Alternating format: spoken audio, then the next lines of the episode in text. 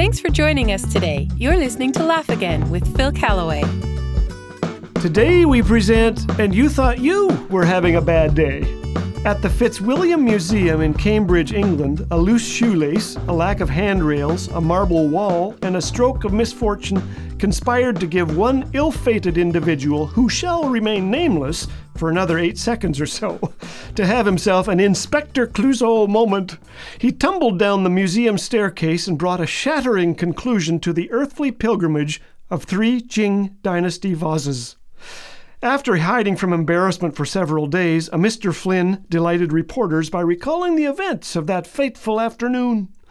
His misadventure began with the realization that he had ascended the wrong staircase. So he swung gracefully around, but was launched forward when he trod upon his untied shoelace. I was trying to grab hold of something, he said, but I couldn't stop myself. Hurtling towards the vases displayed on a window sill, he thought, I will only shatter the first one. But it was not to be. Although I knew the vase would break, I didn't imagine it would be loose and crash into the other two, he said.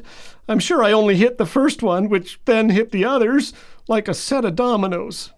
The dominoes, which had been intact since the 17th century, were valued at $175,000. I can say with my hand on my heart, said Mr. Flynn, with his hand on his heart, that it was not deliberate. It was just one of those things that can sometimes happen. I was unhurt. I think it must have been a miracle. The vases were displayed on the windowsill for more than 60 years before Mr. Flynn's unfortunate visit. I'll tell you a little more about what happened to them uh, in The Fall of Flynn in a minute. First, I imagine you've had a bad day or two yourself. A friend sometimes says, just because today is a bad day doesn't mean tomorrow won't be the worst day of your life. what an encouragement! What a friend!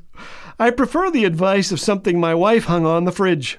Sometimes bad days remind us that we have good ones to look forward to.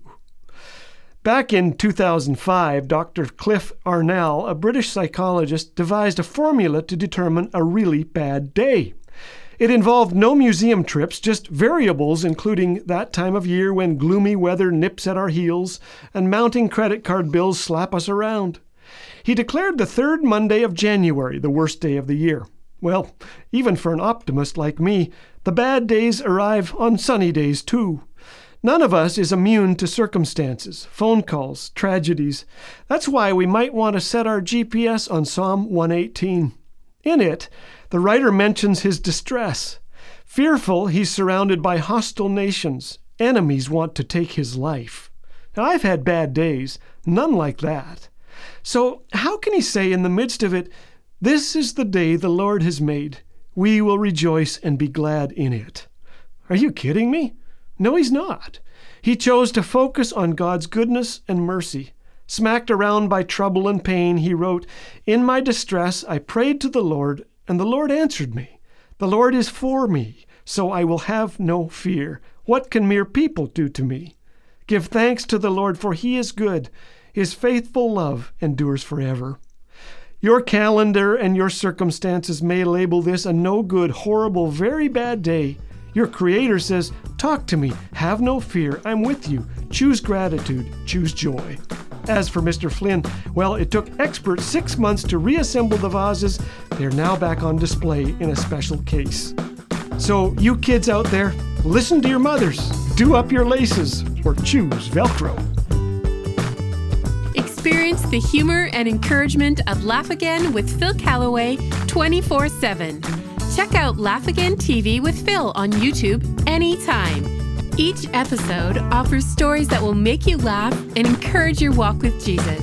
Visit Laugh Again on YouTube and subscribe to never miss an episode. For more information, check out laughagain.org. Laugh Again, truth bringing laughter to life.